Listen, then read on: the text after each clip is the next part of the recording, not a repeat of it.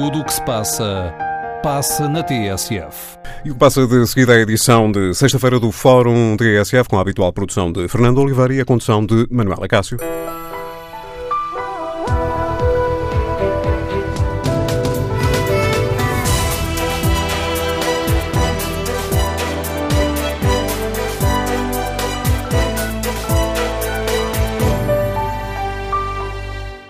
Bom dia. No Fórum TSF de hoje vamos debater a mudança da lei do financiamento partidário e queremos ouvir a sua opinião sobre os pontos mais polémicos. Concorda com o alargamento de isenção de IVA aos partidos políticos? E deve não acabar o limite à angariação de fundos privados? privados? Os partidos políticos fazem bem em ignorar os reparos que o Presidente da República fez a esta questão concreta uh, dos limites ao financiamento privado?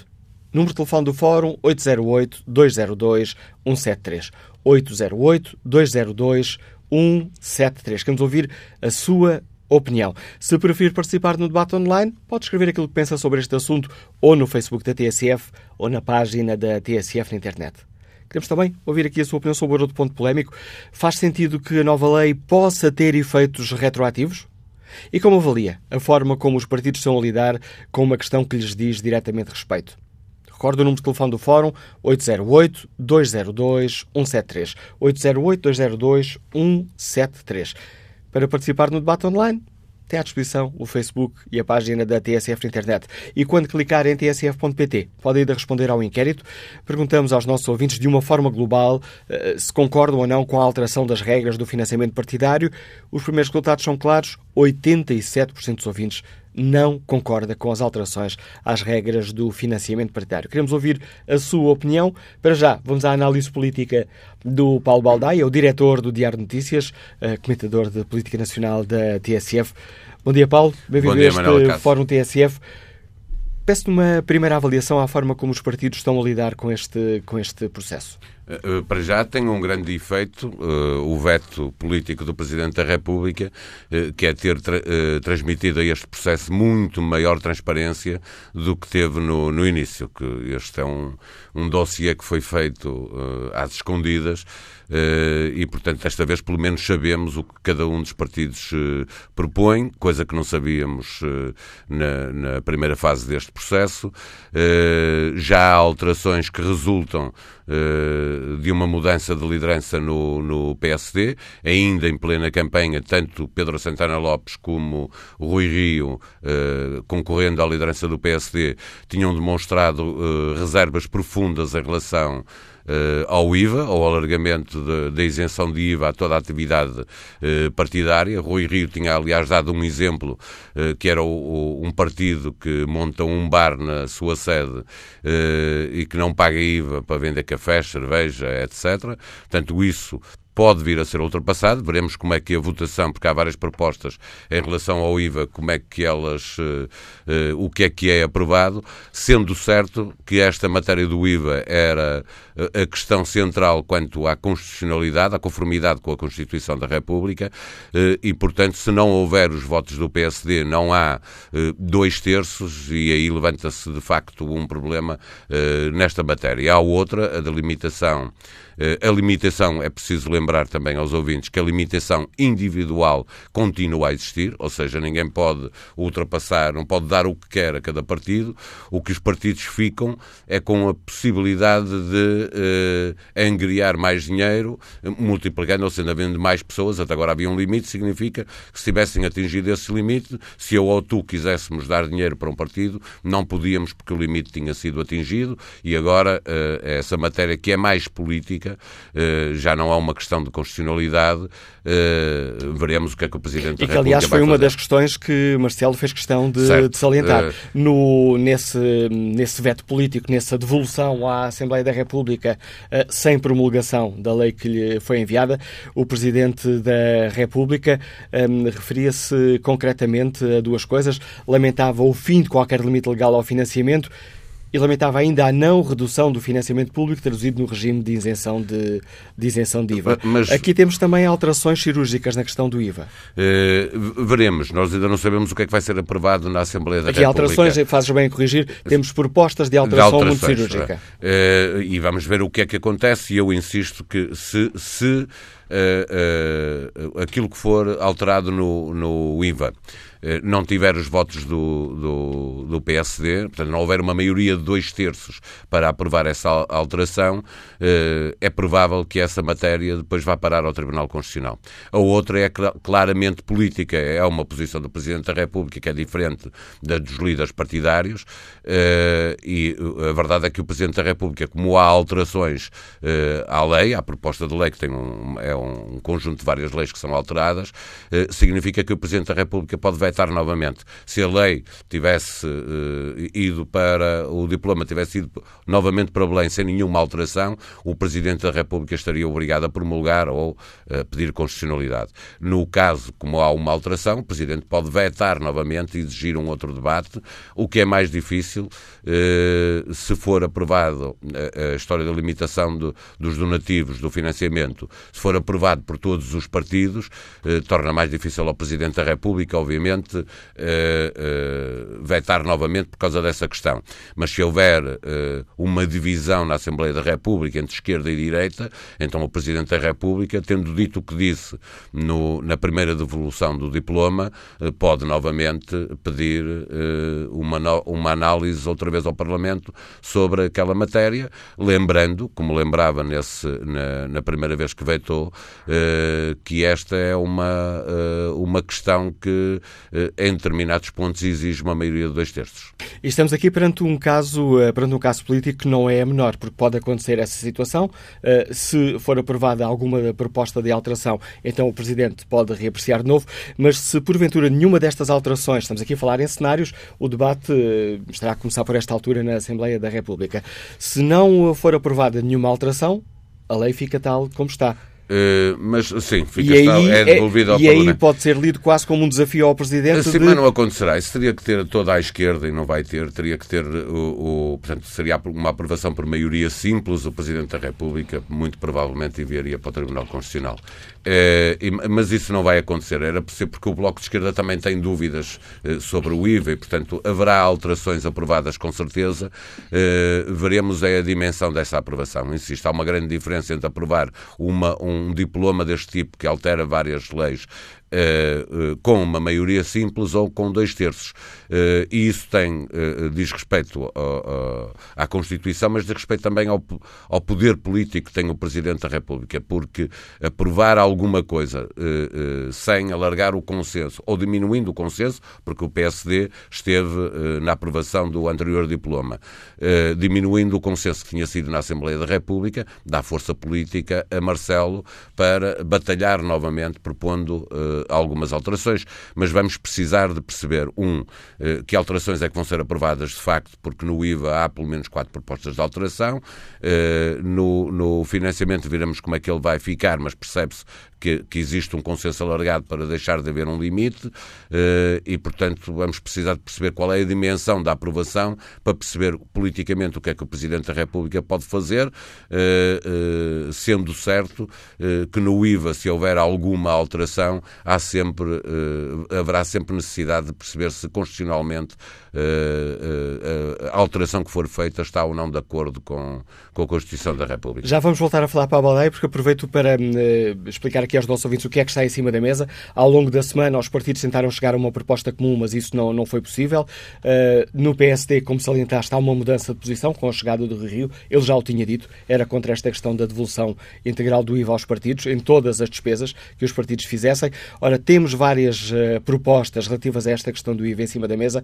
Um, vamos perceber que propostas são essas, Nuno Serra Fernandes. O PSD recua e propõe que se mantenha a lei em vigor com a isenção do IVA na aquisição e transmissão de bens e serviços que visem difundir a mensagem política ou a identidade própria. O Bloco de Esquerda vai um pouco mais longe, somando a este ponto a isenção à construção, manutenção e conservação de imóveis destinados exclusivamente à atividade de cada partido.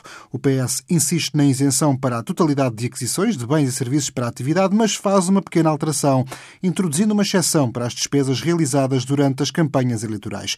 Nem o PCP, nem os Verdes fizeram qualquer proposta de alteração no IVA. Já quanto ao financiamento dos partidos, um dos pontos que motivou o veto de Marcelo Rebelo de Sousa, nenhum partido fez qualquer alteração, mantendo-se na proposta a ausência de um teto global. Pelo que contam os jornais esta sexta-feira, PS, PSD, PCP e Bloco não avançam com propostas de alterações a este ponto, que retira o limite do total de donativos angariados, ainda que se mantenha o limite individual de cerca de 10 mil euros. Ora, com estas dados em cima da mesa, o Presidente poderá acabar por receber uma lei que é muito semelhante àquela que enviou para a promulgação e, tal como nos explica hoje, logo no título Diário de Notícias, os partidos ignoram os reparos de Marcelo, não vão mexer no teto global do uh, financiamento. E a propósito desta questão do IVA, que causou muita polémica uh, quando uh, soubemos, quando todos fomos surpreendidos com a aprovação destas alterações à lei, um, a propósito disto, no debate online, o ouvinte Joaquim Fernando Ribeiro participa neste debate com esta opinião. essa é boa Sou produtor de castanhas, já recebi o aviso para pagar a primeira prestação do Imposto Especial por Conta. O valor dela é metade do que faturei em 2017. É preciso ter lata. Esta é uma daquelas questões, esta questão do IVA, onde hum, pode surgir aqui a ideia de que há, um, há, há filhos e há entidades é, nesta questão. É, sem dúvida nenhuma. Eh, essa é a matéria essencial, eu insisto, a outra é claramente política, esta é até constitucional, eh, mas também tem uma componente política muito importante, eh, que são os partidos a legislar em causa própria. Quando os partidos, neste, veremos se há ou não alterações, insisto, mas quando os partidos aprovaram para si próprios uma isenção de IVA em toda a sua atividade, obviamente que todo todas as pessoas que têm negócios e que têm que pagar IVA, mesmo trabalhadores eh, por conta própria, que depois passam recibos verdes e ultrapassando um limite têm que pagar IVA, eh, se sentem claramente injustiçados, não é? Sentem-se enteados num país onde eh, os partidos têm condições que mais ninguém tem.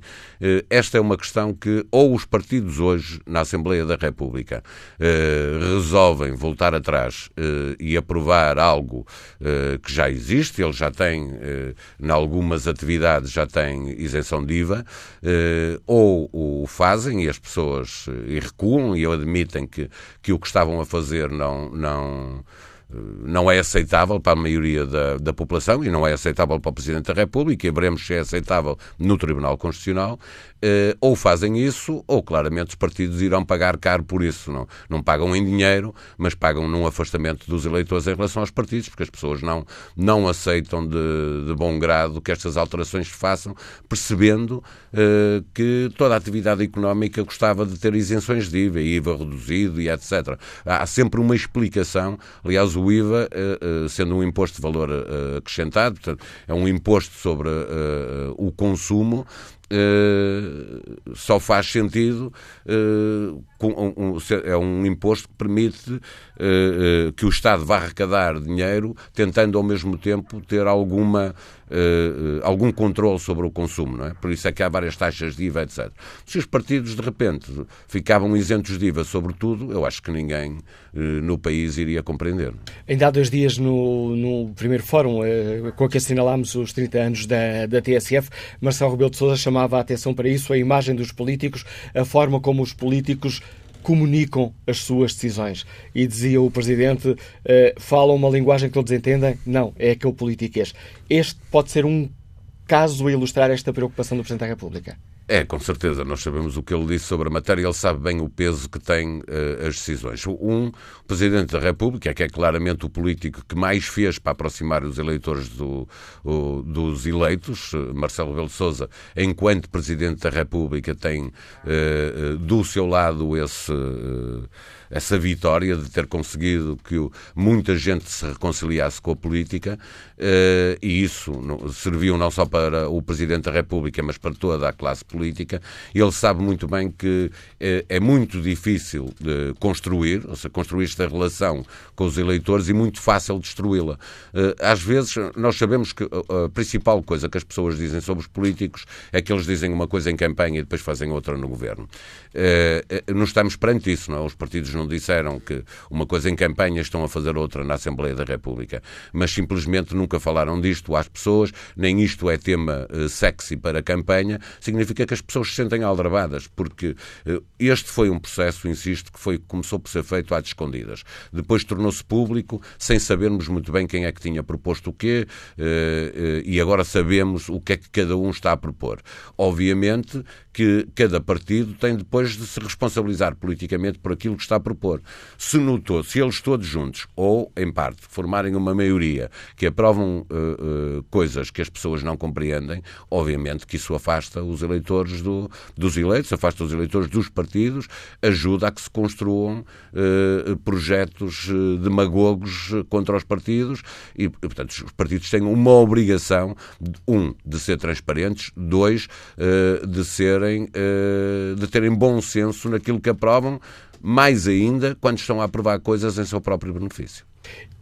Tendo em conta essa expressão que, que utilizaste, parece-te parece que os partidos, na forma como agora estão a conduzir este processo, com publicidade no Parlamento, com algum debate público, estão a emendar a mão? Claramente estão a emendar a mão. Era impossível que não fosse assim. Eh, a opinião publicada foi muito dura, o Presidente da República foi muito duro. Os partidos perceberam que, eh, naquela altura em que aquilo aconteceu, que ficaram muito mal na fotografia eh, e não tinham outra hipótese. Quer dizer, fazer agora de uma forma parecida com aquela que fizeram na, primeira vez que aprovaram este diploma, eu diria que era impossível. Mesmo que eles tivessem tentado a fazê-lo, era impossível. O escrutínio já era maior eh, dos jornalistas na Assembleia da República. Por mais que eles quisessem esconder, já não era possível, mas eu acho que eles perceberam que tinham, de facto, que dizer com honestidade o que pensam. Isto não significa. Uh, o PCP, por exemplo, não quer alterar rigorosamente nada. Queria enviar para o Presidente da República exatamente a mesma proposta para obrigar o Presidente da República a promulgar. Uh, uh, não, o PCP tem a sua razão, é o que é, mas, mas é transparente. Desta vez sabemos o que cada um dos partidos pensa sobre cada uma das medidas. E esse já é um ganho muito grande. Veremos se depois o bom senso vai até o limite de não aprovarem mais isenções de para a atividade partidária. A análise de Paulo Baldaia, o diretor do Diário Notícias, comentador de Política Nacional TSF, deixando-nos aqui mais dados para o debate, para o qual convido os nossos ouvintes. Hoje debatemos, no dia em que os deputados uh, debatem também esta questão, queremos saber que avaliação fazem os nossos ouvintes sobre esta questão da proposta de alteração às leis do financiamento partidário. A primeira proposta uh, no Parlamento foi vetada pelo Presidente da República, causou muita polémica. O Presidente uh, exigiu um novo debate mais transparente com mais publicidade sobre esta questão. Ora, queremos ouvir a opinião dos nossos ouvintes uh, e começamos, se calhar, logo por esta questão mais, uh, mais global. Como avaliam a forma como os partidos têm lidado com uma lei, com uma questão que lhes diz diretamente respeito? Queremos ouvir a sua opinião. Faz sentido alterar a lei do financiamento partidário? Permitindo que os eh, partidos acabem, através da devolução do IVA, de receber mais fundos do Estado? Concorda com este alargamento e isenção de IVA aos partidos? E deve ou não? Este foi um dos pontos também polémicos e que, e que justificou o veto do Presidente da República. Deve ou não acabar o limite global à angariação de fundos dos privados?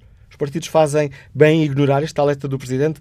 Queremos ouvir a sua opinião, as suas reflexões. O número de telefone do Fórum TSF é o 808-202-173. 808-202-173 a forma como os partidos têm conduzido este processo afeta a imagem que têm dos políticos? Pode participar de viva voz. Pode também participar no debate online, escrevendo a sua opinião no Facebook da TSF ou na página da TSF na internet. E aí colocamos também uma questão no inquérito que fazemos. De uma forma global, os nossos ouvintes concordam ou não com a alteração das regras do financiamento partidário? O não ganha vantagem. 89% dos ouvintes não está de acordo. Que opinião tem António Silva, funcionário público, que nos liga de Odivelas. Bom dia. Bom dia. Quer dizer, eu depois de ouvir o António Baldeia falar, realmente já pouco ou nada temos para dizer, mas realmente o que se passa é uma vergonha. Eles iam alterar a lei, mas era para acabar com qualquer isenção que eles tivessem. Portanto, realmente é, é uma vergonha que tivessem feito as coisas às escondidas. Mas eu só não compreendo, se eles precisam sim tanto de dinheiro, porquê é que não aumentam as cotas aos militantes? Quer dizer, uma coisa a mim que me faz um bocado de estorvo. Quer dizer, é para eles precisam de dinheiro. E depois ainda vem a esquerda a dizer que isto não vai alterar nada, quer dizer, não vai aumentar a despesa do Estado. É mentira, vai alterar, sim senhora. Nós, eu, como que não me revejo em nenhum partido político, desde que lá que tem assento lá na, na, Assembleia da República, eu, eu e se calhar 50% da, dos portugueses, não temos que andar a sustentar esta gente. Esta gente que não produz, que produz zero de riqueza. Eu pergunto, porquê é que uma carpintaria, porquê é que uma fábrica de sapatos também não há de ter isenção também do IVA? Esses produzem riqueza para o país, exportam, Uh, contribuem com, com trabalho, com riqueza para o país. Um partido político contribui zero.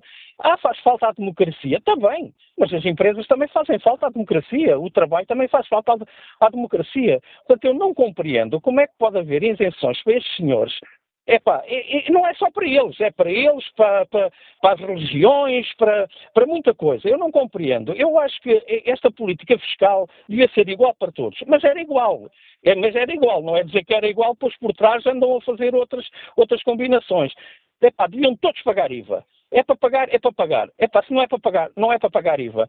E depois, uh, como disse e, e, muito bem, estas coisas afastam realmente, este, este, tipo de trapalhadas afastam realmente os eleitores da política. Olha, como me afasta a mim, a mim, por exemplo, eu não me consigo rever nesse tipo de gente, não me consigo rever nesse tipo de gente, em qualquer um, em qualquer um daqueles que lá estão. Um bocadinho aí no pano, mais nada. O resto também não, não me consigo ver em, em nenhum. Afasta. E depois, como eu às vezes vos digo aqui, quer dizer, o populismo não é mais do que isto, do que esta falta de credibilidade que estes partidos demonstram cá para fora. Isto é que é o populismo. Não são aqueles lá da extrema esquerda que andam aí com cruzes soásticas ao peito e a fazer promessas disto e daquilo. Não. O populismo são estes senhores que criam o populismo. É a falta de credibilidade, a falta de honestidade e, e querer ganhar tudo sem fazer nada. Muito obrigado e um bom trabalho para vocês. Obrigado, António Silva. E que opinião tem João Belo, que já está aposentado e que nos escuta em Lisboa? Bom dia. Sim, bom dia. Olha, isto, os partidos ficam uh, demasiadamente afetados, principalmente os, os, partidos de esquerda, que querem reivindicar um valor, e esse valor uh, era muito mais bem aplicado noutras situações do Estado. E alguns que até, nós quando ouvimos a, os debates na Assembleia, e ouvimos os partidos de esquerda dizerem que querem aumentar isto aqui, querem aumentar aqui, querem aumentar ali. E por causa dos, do, da precariedade, por causa dos desprotegidos, por causa dos uh, uh, uh, pessoas com menos posses e tudo isso. Eu só tenho a dizer uma coisa, que é, isto é de uma autêntica hipocrisia. Eu tenho um filho deficiente, com 80% de incapacidade, pensionista, e que recebeu em janeiro uma carta a dizer ele e toda a gente, todos os deficientes, porque não dão votos, a dizer que não tinham, eh, a partir deste ano, não teriam direito nem a subsídio de Natal, nem a subsídio de férias, além de terem cortado um bocado a pensão uh, ao meu filho e a outros. Portanto, isto é uma hipocrisia quando vêm dizer coitadinhos dos povos, dos desprotegidos e que não sei o quê, e depois venha, venha o que não é, o que não é nosso a nós, não é? Porque querem buscar dinheiro onde esse dinheiro devia ser aplicado nestas situações e em muitas outras desumanas aqui em Portugal. De uma desumanidade. Quer dizer, aí não lhes interessa, isso não dá votos, não tem voz, não tem voz, voz ativa, não tem, a maior parte deles não tem voz ativa. E não esquecer que há muitas famílias que eu, por exemplo, mas há muitas famílias que, tendo um, um, caso de um deficiente destes, já ficam privados de trabalhar durante o dia, grande parte do dia, já, já, já, já, já têm uma dificuldade enorme em resolver a sua vida e, é, e eu conheço casos que são inacreditáveis. E o Sr. Vieira da Silva, e os partidos de Bloco de Esquerda, e os partidos do PCP, e os outros que também não falam nisto, por e simplesmente, olha, a gente precisa de dinheiro ali, vamos cortar aos suficientes. E se calhar cortam noutros lados. É isso que eu tenho a dizer. Acho que é de uma hipocrisia, de uma falta, de uma desonestidade, de uma falta de seriedade. É tudo. É tudo junto. É chocante. O contributo de João Belo para o debate que aqui fazemos. Vamos agora escutar João Matos, bancário, escuta, liga-nos de Lourdes. Bom dia. Bom dia, Manuela Castro. Olha, hum, eu acho que a, a, a, nova lei que foi devolvida ao Parlamento é uma lei que melhorava a situação anterior, que era uma, uma situação de manifesta uh, anticonstitucionalidade e até iníqua. Uh, e, e resta dizer, esta coisa de desigualdade, designadamente do IVA, isto, o que vivemos é numa sociedade muito desigual, aí é que está as desigualdades, muito ricos e muito pobres, de 25% de portugueses excluídos. Não é aqui, digamos, que digamos, se centra nesta questão, que se centra a questão da distribuição da riqueza, não é? É aqui os partidos que vão absorver agora. Agora, o que temos que fazer, de facto, para melhorar a lei, eh, se quiséssemos melhorar a lei, mais com que ela foi melhorada, ela ficou melhorada, era reduzir uh, o encargo do Estado e não aumentar os encargos do Estado. Quem tem que garantir os partidos são os seus militantes, os seus amigos, os seus apoiantes. Uh, portanto, tem que ter um financiamento próprio e, portanto, tem haver, não tem que haver limitação. Porque agora as contribuições de 2 euros e ou notas de 5 euros, e, e, e o que é que isso tem a ver? Isso, isso é um financiamento absolutamente honesto e claro. Querem acabar com esse financiamento porque querem acabar uh, com a taxa de avante. O que tem que se acabar, o que tem que se acabar é com aqueles donativos do Jacinto, Leite, Capelo, Rego, em que, digamos, os CDS são mestres esses financiamentos. Esse, é esse, agora, confundir o financiamento, digamos, dos militantes com e chamar isto financiamento privado, isto é para baralhar, uh, para criar confusões na, na população. Porque privado associamos, digamos, uh, a entes privados, a grandes corporações. Não é isso. Aqui o, o que se trata é de financiamento dos uh, eleitores, dos militantes, dos amigos dos partidos. Esse deve ser ilimitado. Portanto, um partido tem, tem grande capacidade de recolher, porque é um partido, uh, digamos, com, bem estruturado, assente, uh, em, que as, em, que as, massas populares acreditam nele, se redeem nele e não se sentem traídas, não têm que ser penalizadas, ao contrário, têm que ser, digamos, exaltados. Uh, e, portanto, eu concordo que a lei se mantenha tal como está. Obrigado. É, é uma questão periférica, porque é uma questão que também a Igreja e, as, e, e PSS uh, também beneficiam. E, portanto, os partidos são os legisladores.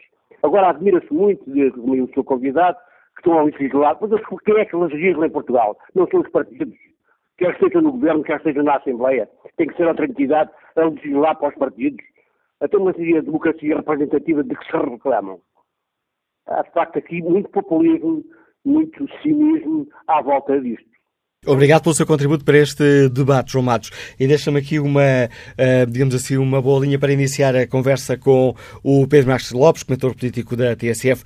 Bom dia, Pedro. Estamos aqui a debater uma questão uh, que acaba por jogar com o essencial do nosso sistema democrático, que é o financiamento uh, da democracia, o financiamento partidário. Os partidos estão, em tua opinião, estão a lidar bem com esta questão? Bom dia e olha, Manuel, desde já queria que tenho a certeza que estás a ser bem tratado na, na, cidade onde eu nasci e acho que tens muita sorte em estar aí, pelo menos estás aqui de Lisboa de vez em quando. É um bom começo. E quanto à questão do, dos partidos, eu acho que os partidos estão a lidar da melhor maneira possível com, com esta questão. Há, duas questões prévias, ou dois pontos prévios que importa, que importa, que importa colocar. O primeiro é se as pessoas estão interessadas em ter uma democracia ou não ter uma democracia.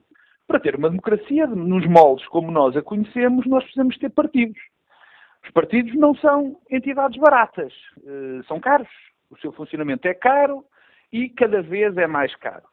Porque, porque a sofisticação das campanhas aumentou, porque cada vez os militantes contribuem com menos dinheiro para os seus partidos, para os partidos, há menos militância partidária e, portanto, é bom que as pessoas decidam se querem ter partidos ou não ter partidos e para ter partidos e bem têm que ser financiados. Esta é a primeira questão e uma questão de base. A segunda também é uma questão fundamental, que as pessoas têm que pensar e perguntar-se. Querem que o financiamento seja mais privado ou seja mais público? Ou seja, e de uma maneira muito mais prática. E passando à conclusão, ou seja, querem que o Estado eh, financie, seja maioritário a financiar os partidos, ou seja, financie de maior, no maior volume, em quase o volume todo, dando, eh, fazendo com que o sistema partidário fique algo rígido, porque cria barreiras à entrada claras, porque os partidos que já existem vão ser sempre os que vão ser mais financiados, ou querem que o financiamento seja completamente ou tendencialmente privado, dando origem também a uma coisa muito simples e que as pessoas têm que perceber. Que os partidos podem estar reféns de um tipo qualquer ou de um conjunto de empresas que decida, eh, eh, basicamente, para, se perceber bem, comprar um partido e transformar aquele partido num centro de interesses privados e não como o partido deve ser, um centro de interesse público, dirigido ao interesse público. Portanto, são essas as duas grandes questões. Tudo o resto, e peço desculpa por, por ir um bocadinho contra a, a corrente, peço desculpa não, é a minha opinião, é, são detalhes, particularmente há um detalhe que eu já vi aí eh, eh, expresso, que é a questão do IVA. É muito simples. A questão do IVA é extraordinariamente simples. Das duas, uma. As pessoas querem que os partidos, o dinheiro vá diretamente do Orçamento Geral do Estado para os partidos, ou querem, ou, ou seja, eh, pega-se em X dinheiro e dá-se ao partido, ou querem que os partidos deixem de pagar, por exemplo, o IVA, que é uma maneira de financiar o partido. Quer dizer, a questão do IVA é detalhe mesmo, Manela Cássio porque esse dinheiro pode ser dado de uma maneira ou pode ser dado de outra. Deixa-me fazer o papel de advogado do diabo, já sabes que eu gosto muito ah, de fazer. Quando ainda recentemente a investigadora Marina Costa Lobo analisou o financiamento dos partidos e nos diz que Portugal está, digamos assim, no top 5 dos países europeus onde os Estados mais financiam os partidos políticos, faz sentido admitir que, através da devolução do IVA, esse financiamento seja ainda maior? Oh, Manel, eu acho que sim. Eu não sei se é maior ou não. Aliás, não acredito que seja maior. É uma maneira de financiar os partidos. É uma questão de opção. Ou dás mais dinheiro diretamente ao Orçamento Geral do Estado, ou de outra forma, ou deixas de pagar IVA. Quer dizer, no fundo, a conclusão é sempre a mesma. É uma maneira de financiar os partidos. Aí, nessa altura, chega ao primeiro ponto que eu abordei. O primeiro e o segundo. O primeiro é: estão as pessoas interessadas em que existam partidos fortes, financiados e bem financiados, ou não estão? Primeiro. E, portanto, aí entra logo a questão da democracia, porque sem partidos bons e bem financiados, a, a democracia funciona mal. E o segundo ponto é, se querem que, eles, que esses partidos sejam financiados pelo erário público ou pela, pela, pelas, pela, pelas entidades privadas. E, portanto, quando é financiado por o erário público, tanto pode ser através de, do IVA, de isenção do IVA, de isenção de IRS, não interessa agora o, o, o, o imposto, do, ou então dar, dar o dinheiro diretamente. É a mesma coisa, Manel, do que eu e tu. Quer dizer, há, há duas, há duas coisas. Podem-nos dar, vamos imaginar, antes disso acontecer. Nós trabalhávamos para uma empresa. E uma empresa dava-nos um carro para a nossa utilização. Bom, das duas, uma. Ou nos dava o carro ou nos dava o dinheiro correspondente ao valor do carro. É exatamente aqui a mesma coisa. Eu não percebo onde é que se vai buscar a questão do IVA. Aliás, a questão do IVA surge surge porque se pensou por, por causa do seguinte: é que há determinadas atividades que não, são, não estão diretamente ligadas à atividade privada, digamos assim. Privada, peço desculpa, partidária. Uma coisa é tu fazeres um autocolante e não pagar IVA em função do autocolante, nesse autocolante. Outra coisa é tu uh, venderes um café dentro de um bar de um partido e não pagares IVA. Esta era outra das questões que, na minha opinião, também não faz muito sentido. E também aí acho que estou ao, ao arrepio da, da, da, maioria, que é o seguinte: qualquer atividade que o partido desempenhe, mesmo vender cafés dentro das suas sedes, por incrível que possa parecer, está ligada à prossecução de um objetivo político. E, portanto, se se achar que os partidos se devem financiar através do não pagamento ou da devolução, não interessa agora os termos técnicos, do IVA, portanto, é, é exatamente a mesma coisa. Portanto, Obrigado por nos ajudar a refletir sobre esta questão. Pedro Marcos mentor político do Bloco Central. Vamos agora ao outro lado da mesa deste Bloco Central. Bom dia, Pedro Adão e Silva. Começo com a mesma questão que coloquei ao, ao Pedro no início da, da conversa. Os partidos estão a gerir bem um dossiê que é, que é polémico? Olá, Manuel Cássio. Não me recordo de um dossiê tão mal gerido como este. um, aquela velha máxima do que nasce torto jamais se direita aplica-se na totalidade a todo este, este processo. E, e, repara, e é mesmo por causa da gênese do problema. É, é muito difícil de compreender que numa matéria destas, eh, em que os partidos eh, necessariamente estão a decidir em causa própria, porque estão a legislar sobre matéria que interessa eh, aos partidos, como é que, em torno de uma matéria destas, não ocorreu um debate público que começaria naturalmente por uma coisa simples: identificar a natureza dos problemas. Eu não consigo compreender como é que estamos, desde o início, a discutir soluções, ah, e soluções umas melhores, outras piores, umas que nós podemos concordar, outras discordar, em torno das quais há opiniões divergentes. Mas estamos a debater soluções sem antes terem sido identificados os problemas. Ah, e eu peço desculpa, mas em relação à natureza dos problemas, em princípio, uma parte dos problemas deveria ser partilhada, ou seja, os vários partidos, independentemente da sua cor política, eh, enfrentam os mesmos problemas naquilo que tem a ver com o financiamento e, tem, e naquilo que tem a ver com a elegibilidade para, para, de, dedução do IVA e naquilo que tem a ver com as angariações eh, e com a subvenção e com uma série de outras matérias. Ora, um tema destes tinha de ter começado por um debate aberto transparente, envolvendo eh, pessoas que têm, eh, que fazem investigação, que refletem sobre estes temas, e um debate não sobre as soluções, mas primeiro sobre a identificação dos problemas. E outra dimensão da identificação dos problemas é que eu também não compreendo como é que não é eh, conhecido público aquilo que foram os problemas identificados com clareza pelo Tribunal de Contas e pela entidade das contas. Isso também devia ter sido eh, tornado público. E, portanto, se nós tivéssemos começado por perceber quais são os problemas que os partidos enfrentam, talvez se compreendesse melhor porque é que são essas as soluções que estão em cima da mesa. Ora, os partidos não fizeram isso, eh, fizeram todo o processo às escondidas, literalmente, eh, e, portanto, é natural que eh, surgisse clamor público, porque há uma coisa que eu também sei. Este processo, mesmo que tivesse sido feito de outra forma, tinha gerado clamor público. Mas, apesar de tudo, é diferente se houver uma discussão aberta em que primeiro se identificam os problemas. Começámos por ter soluções que foram apresentadas de forma clandestina sem que nós soubéssemos quais são os problemas. E, portanto, isso mata e fere de morte a discussão. E, eu acho que isso acontece. Desculpa, Pedro, e tendo em conta essa análise que faz eh, desde o veto do Presidente da República, os partidos, permite-me aqui a expressão com todas as aspas, estão a conseguir emendar a mão ou está a ser pior a emenda que o soneto? Não, não, isso estão a emendar, mas marginalmente, porque repara, eu, quer dizer, eu, eu acompanho com alguma atenção este tema e ainda não sei exatamente qual é a natureza dos problemas que os partidos enfrentam. Eu sei em que é que os partidos eh, divergem nas soluções e não divergem assim tanto, sei quais são as soluções que estão em cima da mesa, mas eu não sei quais são os problemas. Eu, eu peço desculpa, mas eh, o, o, Presidente da República tem uma posição, a meu ver, muito equilibrada, mas também impopular, porque eh, não, chama, não tem sido chamada a atenção que o Presidente da República defende uma redução da despesa, e eu acompanho essa redução da despesa, não acho que seja preciso continuar a aumentar a despesa eh, dos partidos. As campanhas eh, mudaram a sua natureza, mas há um conjunto de instrumentos totalmente anacrónicos e que são caros, e, portanto, não há razão nenhuma para os partidos continuarem a investir em alguns desses instrumentos.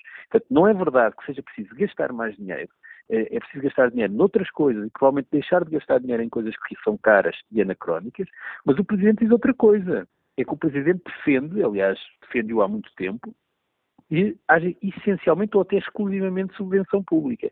E esta posição não é eh, eh, eh, popular. Mas se os partidos emendaram ou não a mão? Bem, emendaram marginalmente no IVA, mas eu, eu peço imensa desculpa. A angariação de fundos tinha um limite, que eram 630 mil euros.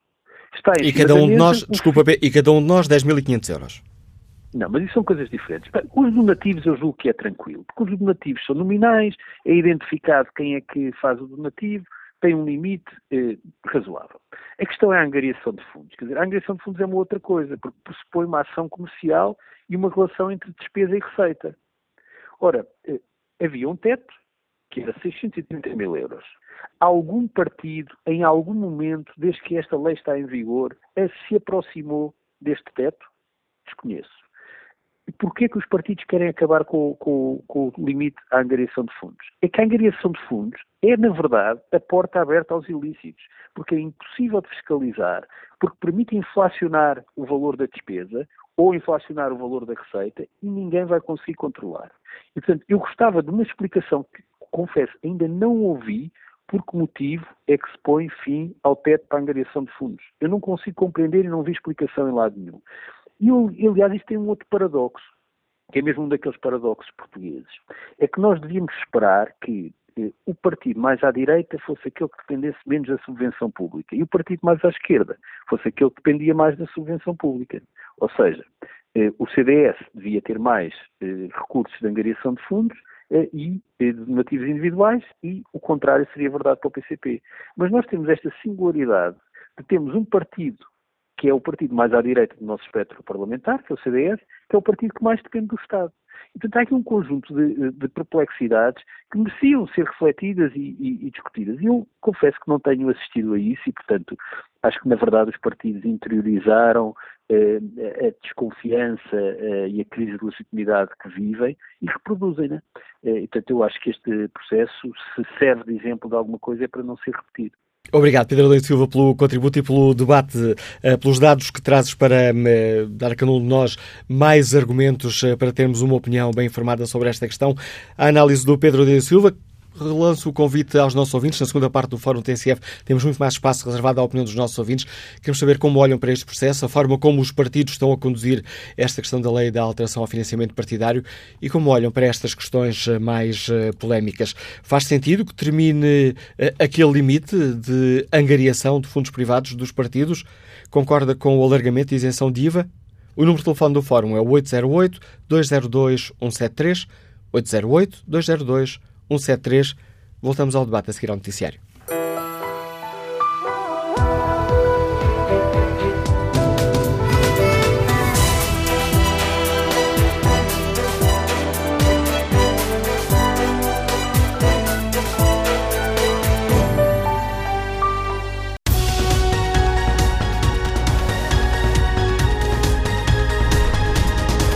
11 horas com 8 minutos, estamos de volta ao Fórum TSF com edição de Manuela Cássio e produção de Fernanda Oliveira.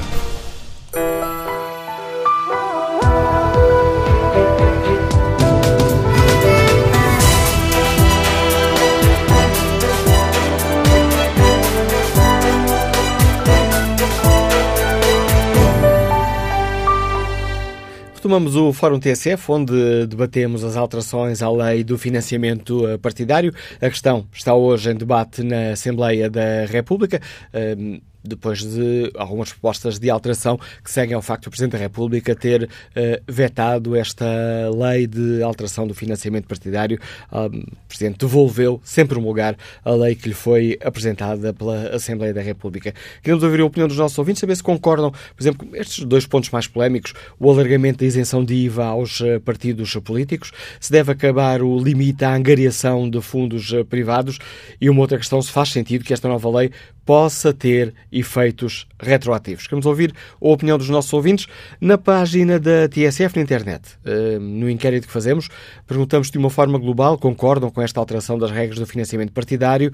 O não perde alguma vantagem, mas continua muito destacado. 72% dos ouvintes não concordam com a alteração às regras do financiamento partidário. Dulce Borges uh, é uma destas ouvintes e participa no debate online com esta opinião. Não concordo, até parece que não há mais onde gastar os nossos impostos. Há outras necessidades que fazem falta aos portugueses.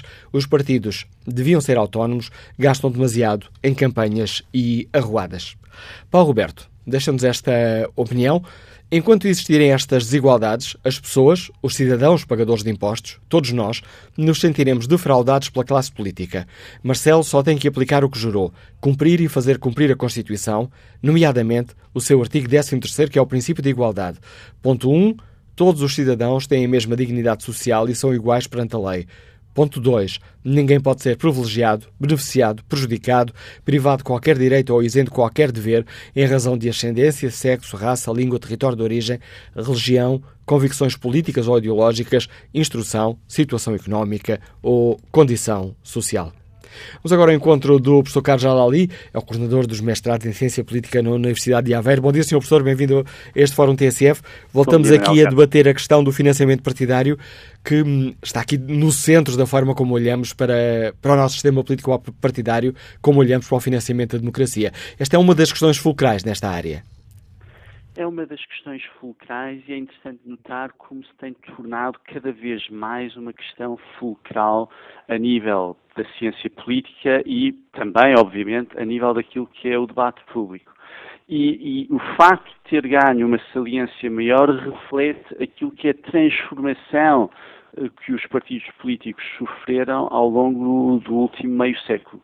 Uh, os os partidos políticos uh, originalmente eram essencialmente estruturas de massas, uh, com a massificação da democracia, no sentido de dependerem em larga medida do trabalho dos militantes, das cotas dos militantes e, portanto, terem aqui um conjunto de receitas que vêm diretamente das estruturas partidárias e depois terem despesas mais baixas porque as campanhas eram feitas porta a porta, eram militantes que colavam cartazes, era uma, era uma portanto, uma despesa de campanha também inferior.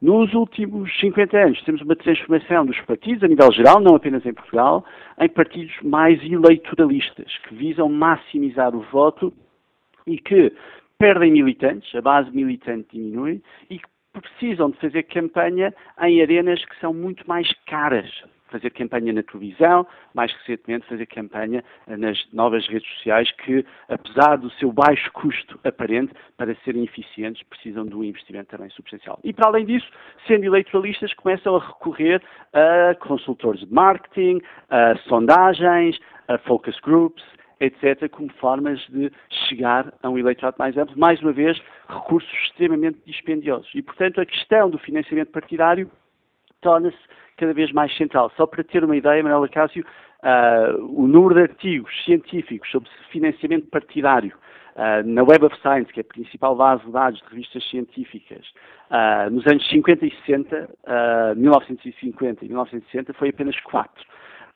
nos primeiros oito anos da década de 2010 já vamos em 76 artigos sobre este tema, o que reflete precisamente este maior interesse, porque a questão do financiamento tornou-se importante pela transformação que os partidos sofreram nos últimos anos. E como é que o politólogo Carlos Jalali, que olha para, este, para todas estas questões com um olhar muito diferente, com o olhar de um, de, um, de um cientista social, vê a forma como os partidos políticos estão a lidar com este processo?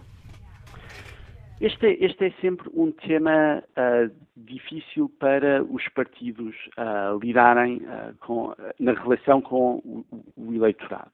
por dois motivos. O primeiro é que, sobretudo no contexto português, há uma grande desconfiança dos cidadãos em relação aos partidos e essa desconfiança em larga medida, centra-se também em questões que têm a ver com o financiamento partidário, e segundo, porque o financiamento partidário é muitas vezes uma arena de uh, potenciais comportamentos menos éticos, não é? se não mesmo uh, ilegais, por parte dos partidos. Vemos isso, não necessariamente no caso português, mas vemos isso noutros países, uh, escândalos na Alemanha, na Espanha, no Brasil, na Itália, muitos deles centrados não em enriquecimento de um político individual, mas sim em obtenção de financiamento partidário. O caso de Helmut Kohl na Alemanha, com o partido da CDU, é um bom exemplo disso. E, portanto, há aqui um contexto que não é fácil eh, para, para os partidos. E há aqui depois uma dicotomia que surge entre aquilo que é a percepção dos partidos e aquilo que é, em larga medida, a percepção dos cidadãos. E que ficou muito claro neste processo. Partidos. Exatamente.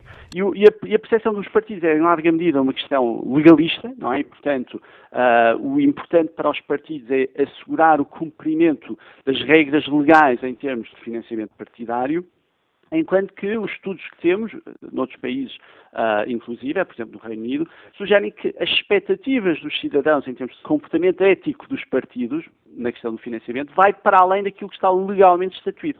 Esperem, esperam que os partidos tenham um comportamento ético que não é apenas aquilo que é a letra da lei. É? E, portanto, gera-se aqui uma dicotomia que não é fácil de dirimir. Uh, e isso também explica porque é que muitas vezes estas questões do financiamento partidário se tornam opacas para o, o cidadão, são coisas que não são necessariamente debatidas de forma muito ampla, uh, precisamente porque há esta dicotomia de percepções num contexto cultural de grande desconfiança em relação aos partidos políticos. E isso que o professor acaba de nos dizer suscita-me aqui uma outra questão que pode até ser vista como uh, uma questão populista, que é estamos a falar uh, de uma via legalista, sendo que os deputados são juízes em causa própria, são eles que aprovam as leis. são. O que é contribui verdade, ainda mas... aqui mais para a dificuldade de análise desta questão e de percepção pública desta questão. É, é verdade, é verdade mas ao mesmo tempo acho que temos que olhar também para a, razão de ser do financiamento público e as subvenções públicas para os partidos políticos. E essa subvenção pública uh, reflete também a necessidade de evitar situações de captura dos partidos políticos por parte de uh, interesses terceiros. É? Uh, o caso dos Estados Unidos ilustra bem o risco de uh, termos um financiamento que, em larga medida, não mediado de forma estatal e, e há, há estudos que mostram o efeito do financiamento político por parte de empresas, etc., etc., no comportamento dos legisladores, dos uh, deputados, que nesse caso precisam de conseguir os seus fundos pessoalmente, dada a natureza do sistema eleitoral uh, norte-americano. E, portanto, não há aqui soluções fáceis. O, o, o, a subvenção pública tem uh, desvantagens, como qualquer sistema, mas a alternativa de um sistema estritamente uh, privado também tem desvantagens. Há aqui, contudo, ideias interessantes que podem ser colocadas na mesa. E há um estudo uh, que foi feito do Livro Verde para o Futuro da Democracia na Europa que tinha uma proposta que acho que é interessante colocar em cima da mesa, que é a possibilidade de haver vouchers de financiamento para os partidos. Ou seja, em vez de termos o, o financiamento dos partidos automaticamente associado ao voto, é? os, como os ouvintes do Fórum saberão, Cada voto que dão a um dos partidos representa cerca de 3,18 euros por ano para esse partido. É? Uh, este sistema de vouchers implicaria o quê? Em vez do, do, do, financiamento estar associado ao voto, o eleitor escolher a quem é que quer dar esse financiamento. É? Isto tem dois efeitos. Primeiro, responsabiliza o cidadão, porque ele sabe que está a dar esta verba a um partido. Segundo, permite ao eleitor dissociar o voto do financiamento, porque pode querer financiar um partido mais pequenino, mas que acha que não tem capacidade de representação. E ao haver esta, esta, esta necessidade dos partidos de conseguirem esse financiamento, obriga os partidos a serem mais transparentes e mostrarem aos, aos, aos cidadãos o que é que estão a fazer com o dinheiro. Porque uh, o, o financiamento não é automaticamente conseguido pelo voto, é necessário também mobilizar esse apoio uh, do cidadão através uh, do financiamento dos votos. É uma ideia interessante uh, e, e sugere que há outras formas também de pensarmos a subvenção pública, assegurando que há uma responsabilização devida e adequada dos partidos perante os cidadãos. Professor Carlos Jali, muito obrigado por enriquecer o debate que hoje fazemos aqui no Fórum TSF, uh, um debate em torno do financiamento do uh, sistema partidário. Vamos ao encontro de Miguel Ferreira da Silva, é o Presidente da Iniciativa Liberal. Uh, bom dia, bem-vindo a este Fórum TSF. Gostava que nos explicasse primeiro em 5 segundinhos o que é a Iniciativa Liberal. Antes de mais, Cássio, muito obrigado. Obrigado, sobretudo, por fazer aquilo que a Assembleia da República não faz, que é ouvir-nos a todos de forma aberta eh, e transparente. A Iniciativa Liberal, como, como sabe, é o mais recente partido político português, que nasceu de um movimento de cidadãos e tem uma opinião muito, muito forte eh, sobre esta matéria, como não podia deixar de ser, porque estamos numa posição única face a todos os outros partidos. E, e vamos é então à posição da Iniciativa Liberal sobre esta questão? Sim, sem dúvida. Que o importante para nós é afirmar que os partidos estão a funcionar nesta matéria como um cartel. E, e explico-me. Não tem havido liberdade política, ou mais liberdade política, não tem havido um verdadeiro exercício de democracia por, por todos nós, portugueses, porque em vez de termos alternativas em competição, nomeadamente em termos de financiamento dos partidos, um pouco quase como empresas a competir no mercado, temos seis repartições públicas que estão às turras dentro, entre, entre elas, na Assembleia da República, mas depois juntam-se para receber ainda mais do Orçamento de Estado. Eh, é um bocadinho esta a imagem que queria passar, porque se reparar, qualquer grupo de cidadãos que se queira organizar politicamente e participar é impedido de o fazer através de uma lei que está sempre num financiamento público que é controlado pelos atuais partidos, que obviamente têm nas suas mãos os instrumentos para nos impedir a todos nós de criar mais alternativas eh, dentro da democracia portuguesa. Isto é uma, uma objetiva limitação à liberdade política em Portugal e é esse o debate que não está a ser feito.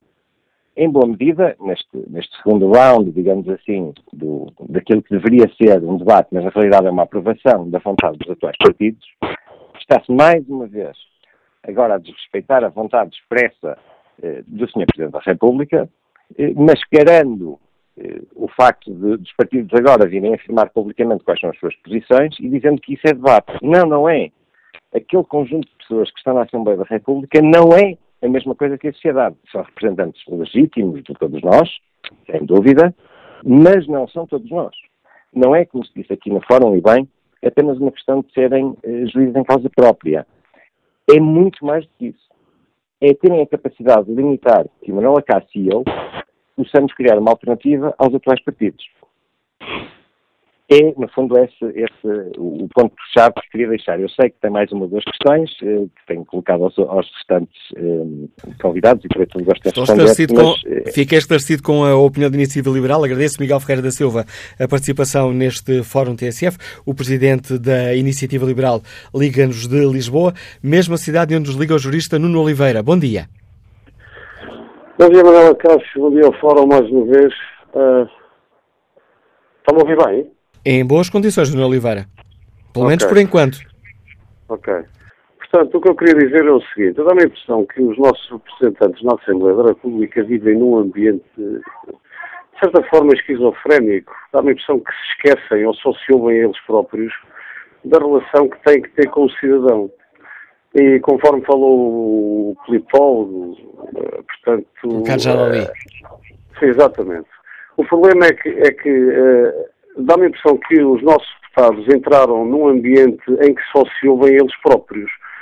Uh, sabemos perfeitamente da credibilidade cada vez menor que os políticos têm no nosso país e continuamos a ter esta, esta associação de, entre todos os partidos, esquerda e direita, em torno de interesses que, uh, conforme disse, que chegam a ser, por vezes, pouco éticos, pouco legais, pouco transparentes, e depois levam a que as pessoas cada vez se virem mais, virem mais as costas realmente aos nossos representantes, que acabam por, de certa forma, ou seja, nós temos um sistema de representação, uma democracia representativa, mas o cidadão chega à conclusão do seguinte, durante quatro anos vivemos numa ditadura representativa, porque os deputados dão a impressão que não são capazes de engendrar e de arranjar métodos que mostrem ao cidadão que realmente estão interessados em ser mais transparentes, em demonstrar que realmente querem defender os interesses do cidadão que representam no Parlamento e que sabem e que lhes demonstram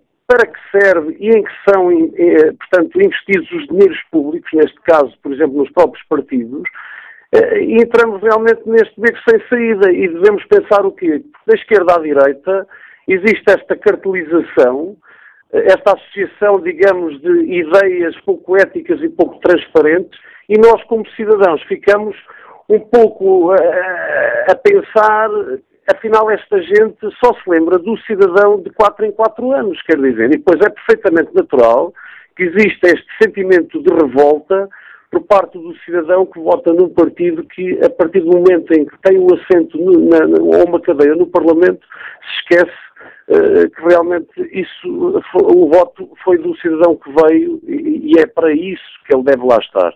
E, já agora só a última chega para terminar, só para, só para deixar este, esta, esta pequena ideia no ar, é assim, eh, as pessoas, por exemplo, com deficiência neste país que compram equipamentos não estão isentos de IVA. E isto indo de acordo com aquela ideia que o eh, Manuel Acácio falou, aquela ideia que foi deixada na internet, que tem a ver com o artigo 13 realmente da Constituição e o princípio da igualdade. Os seus partidos políticos assim, eh, assim não vão lá. Muito bom dia, Manuel Acácio. Obrigado. Bom dia, Nuno Oliveira. Agradeço a sua participação. Vamos agora, nesta viagem pela opinião dos ouvintes, damos um salto de Lisboa até ao Porto para escutar o economista Paulo Simões. Bom dia.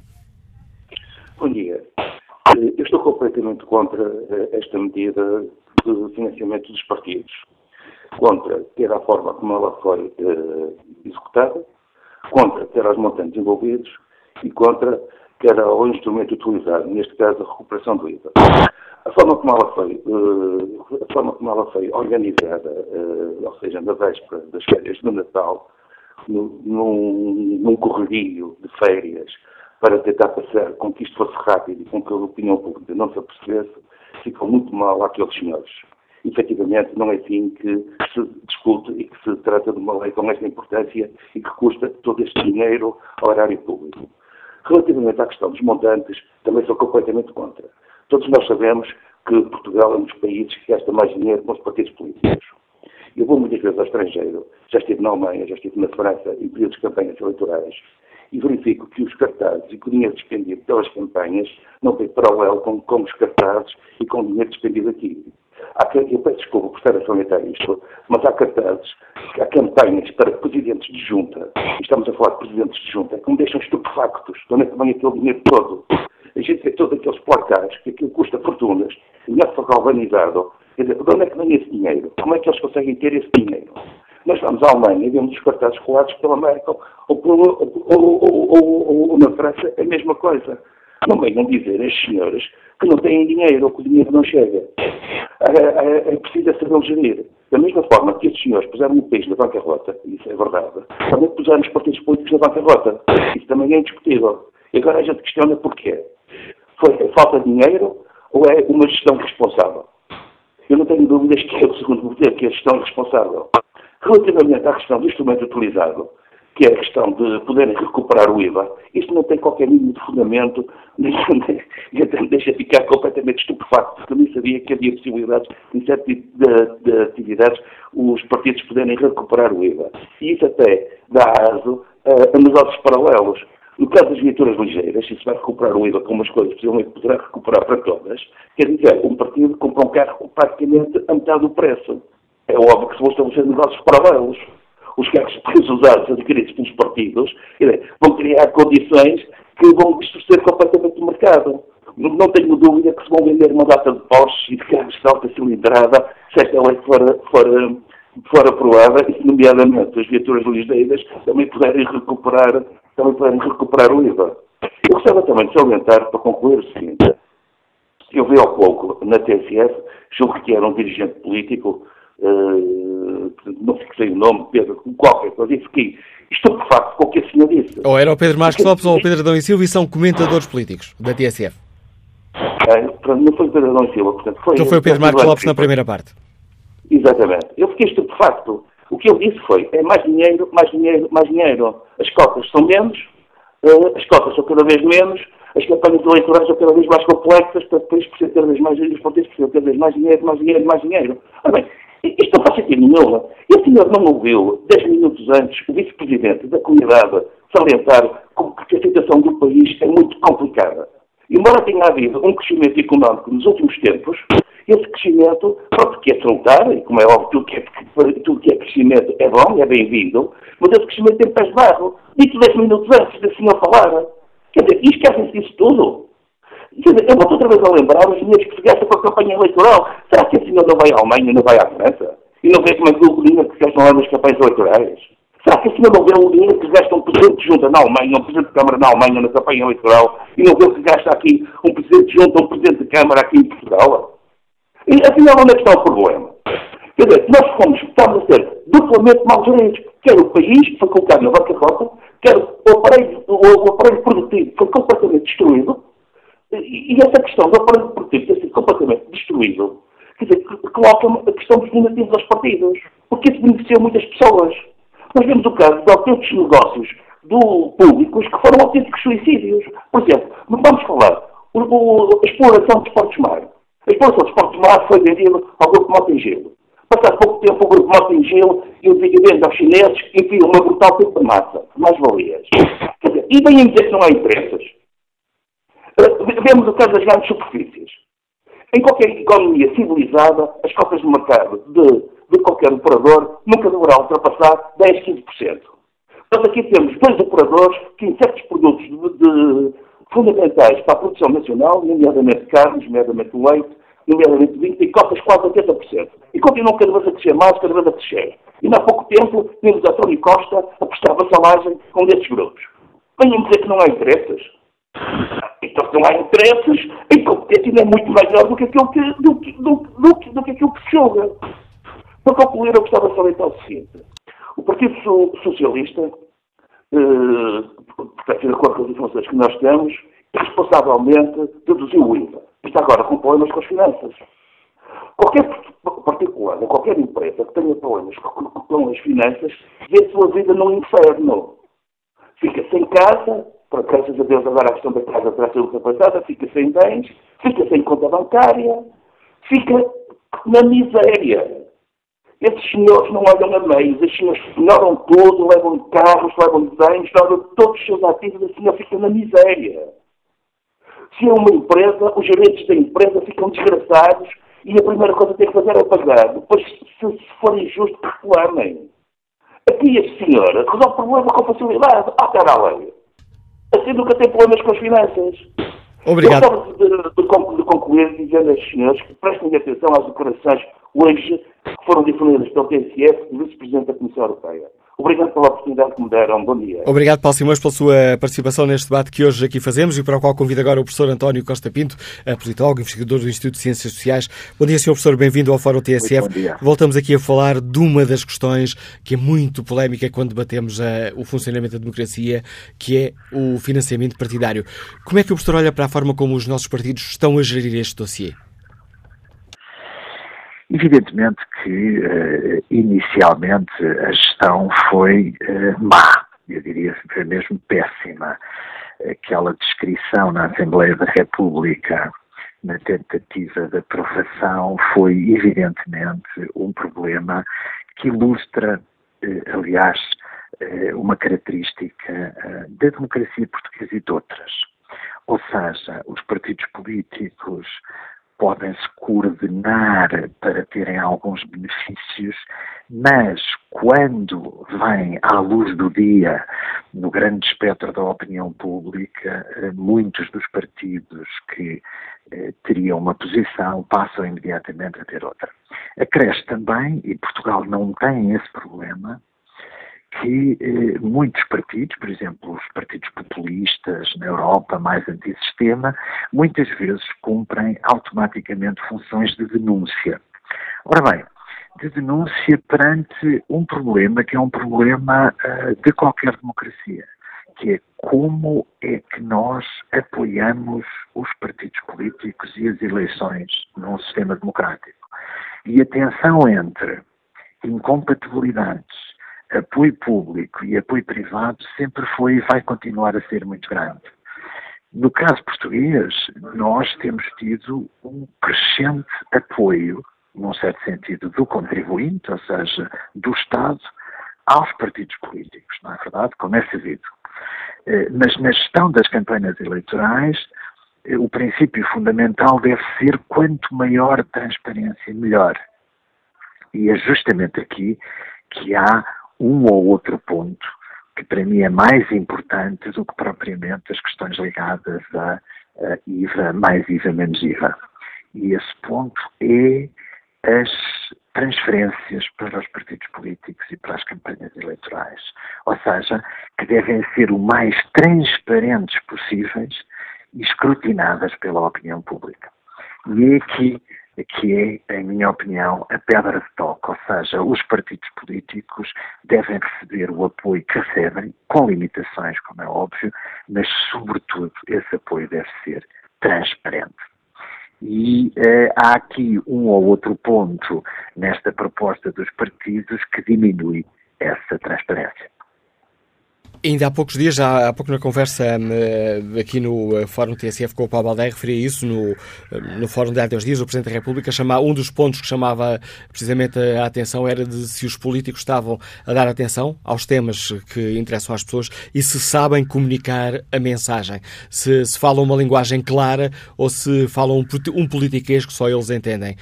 Este é um daqueles casos que pode ser quase, do ponto de vista de um politólogo, um caso de estudo da forma como não se deve comunicar politicamente? Sem sombra de dúvida, mas reparemos, este é um dos casos onde os partidos políticos têm aquilo que se poderia chamar a descrição da vergonha. Ou seja, é natural que, por exemplo, o PCP, que é um partido que ainda conhece contribuições de algum voluntariado, apesar de tudo, e de alguma militância significativas, é evidente que, apesar disso, o PCP é um partido como os outros e, portanto, gosta de ter algumas isenções no que toca, por exemplo, enfim, nós sabemos, é um caso conhecido, no que toca, por exemplo, à festa do Avante, que é, obviamente, um instrumento normal de recolha de fundos para, uh, para o partido. Enquanto que outros partidos terão outros problemas uh, relativamente semelhantes.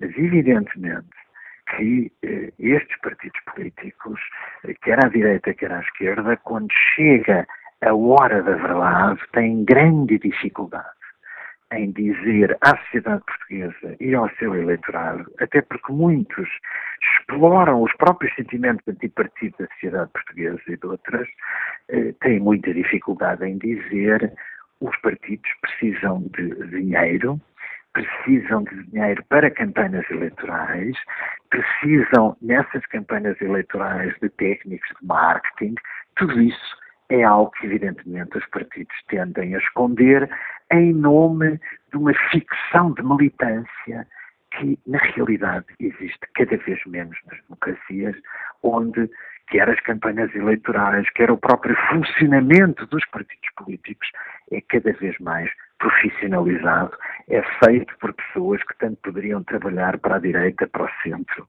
ou para a esquerda. E tudo isso, evidentemente, é muito difícil de explicar eh, às sociedades, tendo em vista esse forte sentimento antipartido que as atravessa. E estamos aqui também a falar de uma questão que, eventualmente, os partidos podem arriscar-se a um novo veto do Presidente da República. Os partidos podem arriscar, sem sombra de dúvida, esse novo veto. Eu creio que aqui é interessante uh, verificar a posição uh, do PSD, não é verdade? Tendo em vista o facto de ter uma nova ter uma nova direção uh, política que aparentemente uh, mantém no fundamental uma posição com, os restantes, com os restantes partidos. Marcelo Rebelo de Sousa tem aqui um dilema, há que reconhecer. ele tem toda a legitimidade de votar, até que ponto ele vai desenvolver um discurso político, digamos, antipartidos, isso vamos ver nos próximos, nos próximos, nos próximos dias, mas não há dúvida nenhuma que ele tem toda a legitimidade para, para o fazer, podendo inclusivamente a prazo quebrar este aparente unanimismo dos partidos no que toca a esta legislação. João António Costa Pinto, muito obrigado pelo importante contributo que traz também à reflexão que fazemos aqui hoje no Fórum TSF. Eh, de novo, vou discutir aqui a questão do financiamento partidário, no dia em que no Parlamento os eh, deputados eh, discutem, irão votar nova proposta de alteração à lei do financiamento partidário, depois de o Presidente da República ter vetado, ter devolvido, sem promulgação à Assembleia da República, a proposta que lhe foi apresentada. Vítor Dias é diretor artístico, Liga-nos da Maia. Bom dia. Muito bom dia. O professor António Costa Pinto acaba de, de, colocar uma questão que, no fundo, vem ao encontro daquilo que eu penso, é, que é realmente a questão da transparência. Nós, eh, enquanto cidadãos, e eu até como, também como educador entendo, que temos que dar sinais muito claros aos mais jovens que estão afastados da política. E esta matéria parece-me que é muito importante. Nós não podemos, nós, sociedade em geral, diabolizar nem a política, nem os políticos. E, enfim, para o território que isto nos, atira, não é? é nós percebemos pelo, pelo fórum, de facto, é, é o que acontece. As pessoas diabolizam os políticos e a política, e a política é absolutamente necessária, porque é através da política que a sociedade pode evoluir e a democracia se pode tornar mais transparente. Os políticos, eh, sobretudo os partidos políticos, têm que perceber que, eh, como diz o povo, tem que bater a cara com a careta. Não podemos fazer leis que exigem aos cidadãos transparência, rigor, que cumpram, pagando os seus impostos, que tenham a contabilidade das suas empresas muito transparente e clara, eh, e, e depois uh, atuar de outra maneira. Isso é mau, justamente para este efeito, digamos, de, no fundo, de darmos credibilidade e até dignidade à política. Portanto, é, é preciso ter muita atenção a este tipo de leis que se põem cá fora, eu acho que o Presidente da República esteve efetivamente muito bem. Eh, no fundo, acabou por, por fazer, representar aquilo que é o pensamento da esmagadora maioria dos portugueses, independentemente das questões partidárias. Eh, não podemos, de facto, dar eh, para, este, para este território, digamos, da diabolização. Nós, se olharmos o que está a acontecer na Europa, percebemos que o populismo, graças sobretudo, justamente cavalgando em cima disto, desta incongruência com que os partidos muitas vezes eh, tratam coisas um bocadinho à socapa. Isto não é positivo, não é bom para a democracia. Eu faço, enquanto cidadão, enfim, um cidadão enorme, um apelo para que os políticos de todos os partidos tenham o máximo de cuidado e, de facto, façam as coisas com a máxima transparência. A democracia é isto, é nós podermos estar aqui no Fórum da TSE a discutir, a debater as coisas e que, de facto, as campanhas eleitorais possam decorrer com total transparência. Só desta forma é que as pessoas, os cidadãos, eh, deixarão de diabolizar a política e os políticos. É o que acontece. E isto não é bom, não é bom pelo caminho que está a acontecer, os extremismos, a radicalização das posições em toda a Europa, e isto preocupa-me. Eh, sobretudo porque temos que dar um sinal às novas gerações e às vindouras que a política em democracia é diferente de regimes totalitários e autocráticos. Eu penso que todos, em conjunto, enquanto sociedade, devemos pensar muito seriamente nisto. Bom dia, obrigado. Bom dia, Vitor. Eh, obrigado pela sua participação no fórum. Luís Anjo, é agricultor, liga-nos da Chamusca. Bem-vindo a este debate, Luís Anjo. Muito obrigado, olha, e parabéns uh, à TSF e ao Fórum em particular, porque não tive a ocasião de, de, o fazer há dois dias atrás. Olha, quando ouvi, há dois dias atrás, precisamente, o Sr. Presidente da República e o Sr. Presidente da Assembleia da República, em uníssono, a fazer a apologia das últimas décadas e a celebrar a vitória dos triunfadores políticos que repartem os despojos de quase 900 anos de sangue, suor, lágrimas e sangue, e metendo, por outro lado, medo ao povo com o papão do populismo e apregoando a liberdade e a democracia como garantes da felicidade de todos nós, está tudo dito. Olha, como país, acabamos. Somos uma mera região da, da, da União Europeia, que somos e, e decorre tempo para viver, onde já nada é nosso, onde já não mandamos em nada e, e nada de bom nos augura o futuro. E assim vamos andando, tristemente, de bancarrota em bancarrota e sobrevivendo até um dia. Muito bom dia e saudações nacionalistas. Obrigado, Luís Anjos, pela participação no Fórum TSF. Falta olhar aqui o debate online. Rodrigo Saraiva escreve, mais uma vez, o financiamento dos partidos volta a ser assunto e, mais uma vez, falta falar do ponto base que distorce todo o processo. Para além de umas propostas imorais, para além de agora ignorarem por completo os alertas do Presidente da República, mais uma vez, trataram do assunto entre portas, convenientemente fechados na sua bolha, um tema em causa própria. Vamos agora à análise do Anselmo Crespo, editor de política e subdiretor da TSF. Bom dia, Anselmo.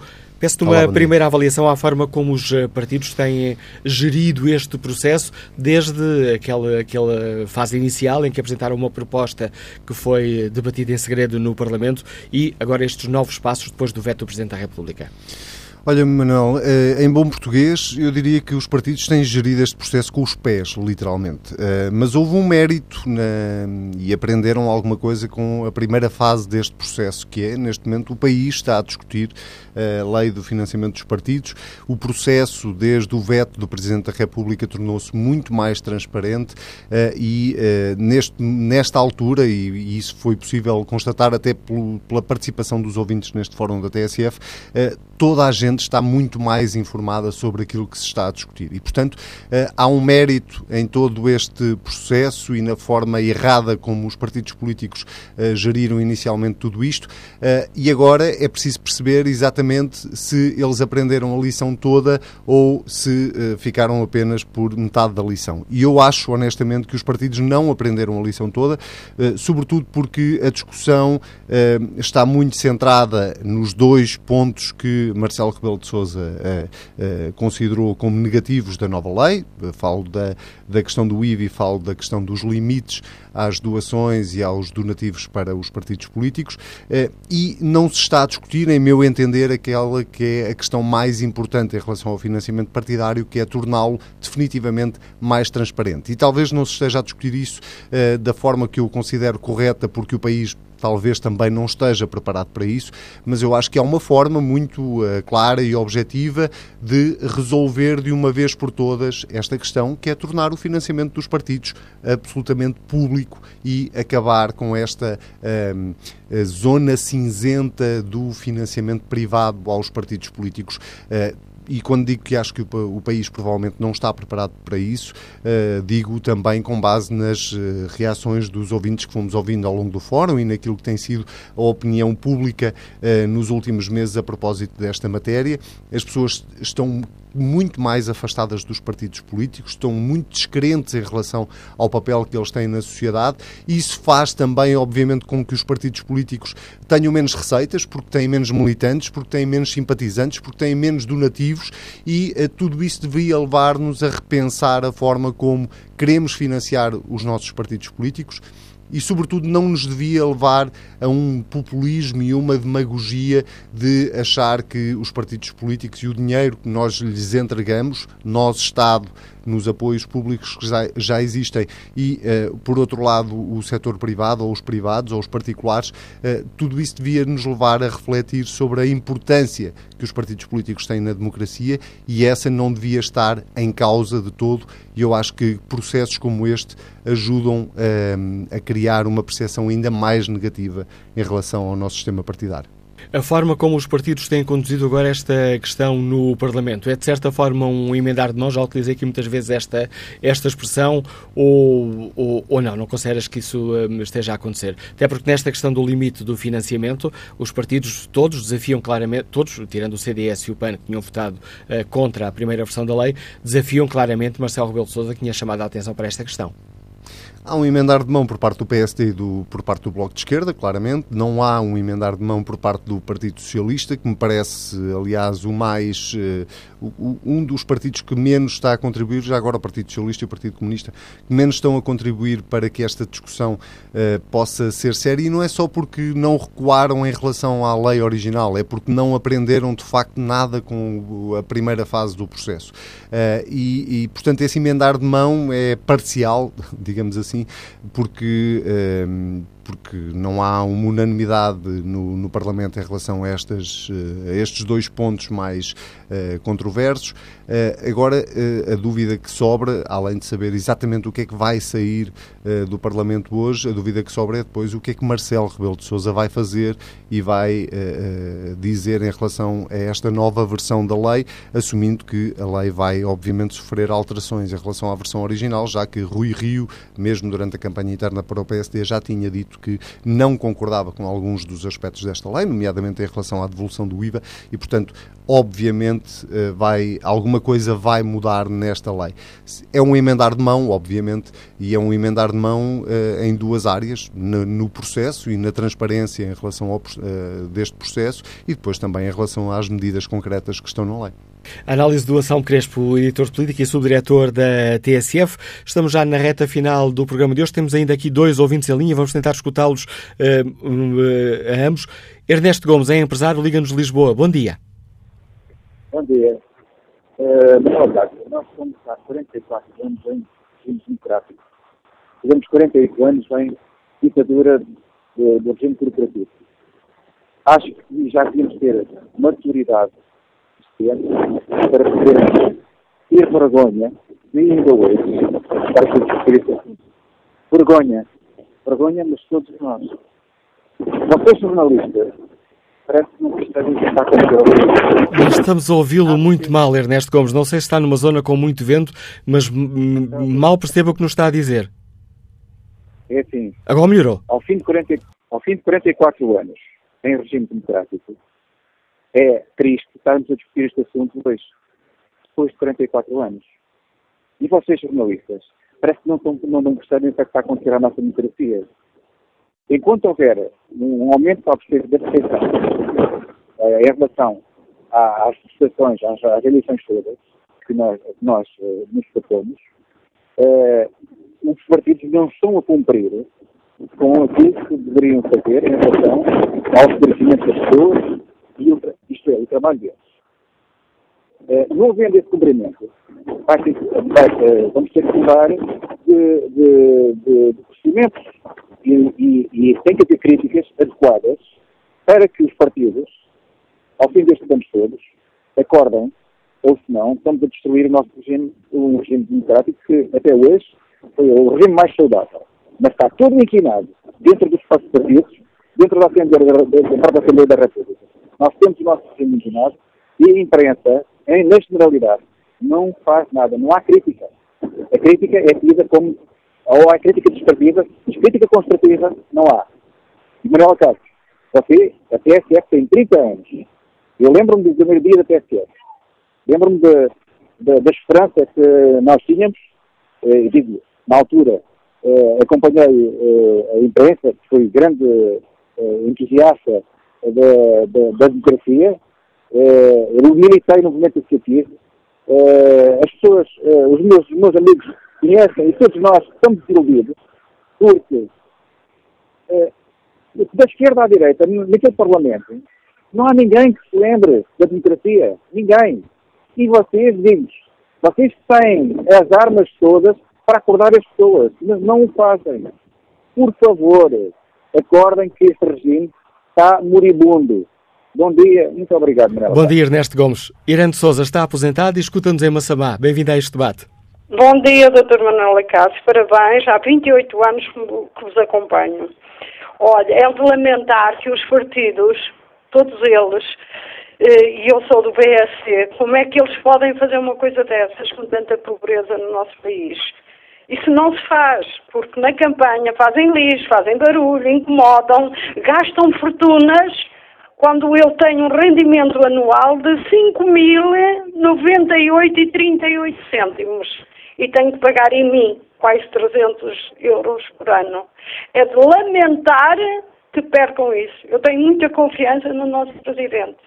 O Sr. Marcelo Rebelo de Sousa é uma pessoa muito honesta, muito cumpridora e, portanto, eu estou muito esperançada de que ele não seja a favor disso. Porque se eu pago impostos, o senhor e toda a gente paga, por que é que eles não vão pagar esses malandros? A pergunta que nos deixa Irene Sousa é com esta pergunta chegamos ao fim deste Fórum eh, TSF. Olho aqui muito rapidamente o debate online. Aliás, antes do debate, começo aqui por espreitar o inquérito que fazemos aos nossos ouvintes. Perguntamos na página da TSF na internet se, de uma forma global, eh, concordam com a alteração das regras de financiamento partidário.